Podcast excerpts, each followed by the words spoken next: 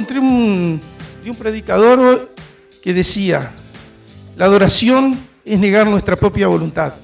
Por ahí, por ejemplo, podemos tomar el ejemplo, él ponía de Abraham, que él dejó que Dios haga su voluntad. Dice que por la fe le creyó Abraham, a Dios, y le fue contado por justicia. Anoche estamos hablando de la justicia de Dios, cómo somos justificados por la fe en Cristo Jesús, cuando somos salvos, después del perdón de nuestros pecados.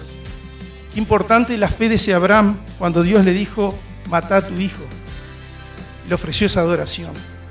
Ese sacrificio que iba a matar el hijo. Y cuando iban con el hijo, le dice el hijo, papá, ¿y qué vamos a sacrificar? Dios proveerá, le dijo. Y realmente Dios proveyó. Proveyó un corderito que estaba atadito ahí. Pero Dios probó su fe. Y muchas veces nuestra fe necesita ser probada. Dice que nuestra fe va a ser probada como por fuego para ver que cómo estamos. Si nuestra fe es paja o es oro o lo comparan la Biblia con distintos metales y con materiales menos honrosos y nuestra fe va a ser probada. Por eso es importante que nosotros podamos pedirle fe al Señor. Todo cuando creemos en Jesús, Dios implanta una medida de fe. O sea que no podemos tener excusa que Dios no nos da fe. Y dice que, que nosotros si tuviéramos fe como un grano de mostaza, le podríamos decir a un monte que se mueva, podemos decir que se mueva la montaña. Es una alegoría, obviamente, pero quiere decir que la fe en Dios, bien encausada y en su voluntad, puede hacer grandes cosas. Por eso muchas veces en la escritura dice, Señor, aumenta nuestra fe. Cuando Jesús estaba con el apóstol Pedro le dice, Satanás me ha pedido para zarandearte y él le dice, he rogado a Dios para que tu fe no falle. Importante que nosotros podamos cimentar nuestra vida en la fe, en la roca, en Jesucristo.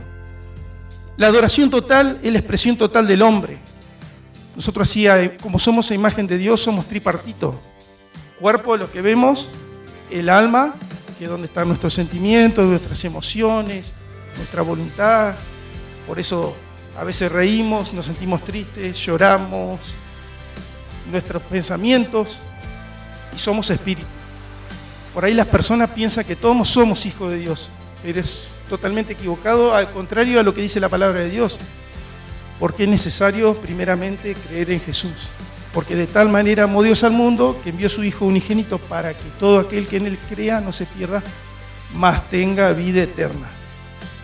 Somos creación de Dios, pero el pecado que viene desde Adán y Eva nos separa de Dios.